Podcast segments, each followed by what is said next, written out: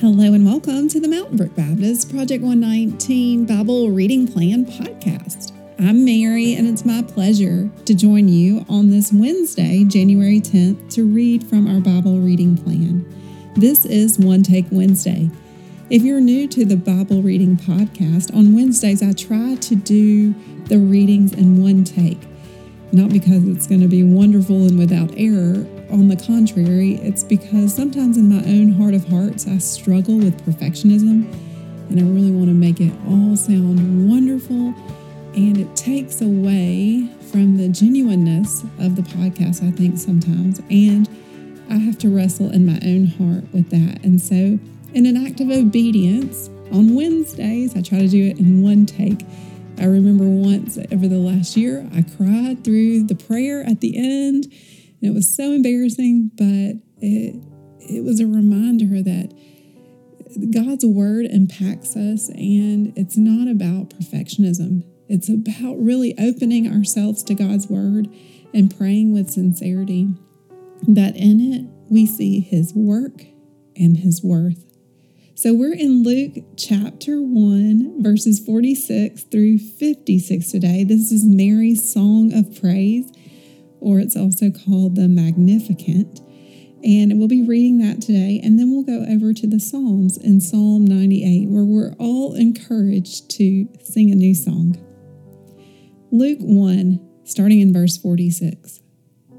And Mary said, My soul magnifies the Lord, and my spirit rejoices in God my Savior, for he has looked on the humble estate of his servant. For behold, from now on, all generations will call me blessed. For he who, has who is mighty has done great things for me, and holy is his name. And his mercy is for those who fear him from generation to generation. He has shown strength with his arm. He has scattered the proud in the thoughts of their hearts. He has brought down the mighty from their thrones and exalted those of humble estate. He has filled the hungry with good things, and the rich he has sent away empty.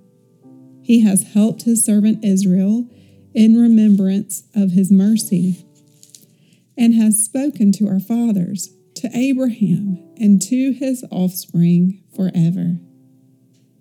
And Mary remained with her about three months and returned to her home. This is beautiful. This is a song of praise for Mary. I think Wayne said in recent weeks, this is a song of praise for all of us because God has done mighty things for us all, and His mercy overflows into our lives. I'm reminded of Mary's story. I was talking with my dad last week about Mary and about Gabriel visiting with Mary and how Mary was quite afraid at first when Gabriel came to her. But Gabriel reminded her that she was highly favored. And so for this year, my dad said, I'm going to choose favor over fear. I think that's such a wonderful way to look at life. And so, Dad, with you, we choose favor over fear today. All right, let's move on over to the Psalms. Today we're in Psalm 98. I'm in the English Standard Version, and the title in my Bible says, Make a Joyful Noise to the Lord. Oh, sing to the Lord a new song, for he has done marvelous things. His right hand and his holy arm have worked salvation for him. The Lord has made known his salvation. He has revealed his righteousness in the sight of the nations. He has remembered his steadfast love and faithfulness to the house of Israel.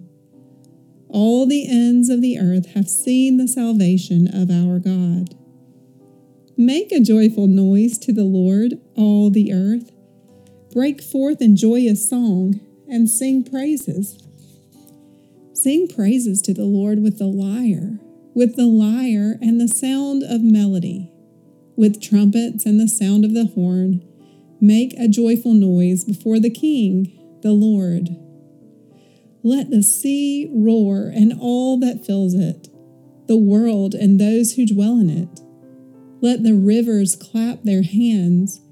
Let the hills sing for joy together before the Lord, for he comes to judge the earth. He will judge the world with righteousness and the peoples with equity. This song is a reminder that our Lord is worthy of praise. So I just want to encourage you today to end this podcast by singing a song of praise very loudly. It says, Sing to the Lord a new song, make a joyful noise, break forth in joyous song, and sing praises. Thank you for listening along as we read God's Word together. I hope that today you are encouraged by God's Spirit and presence with you. Will you pray with me? Father, we thank you that we are highly favored, that you have chosen and adopted us, and somehow miraculously you have given us spiritual birth into your family.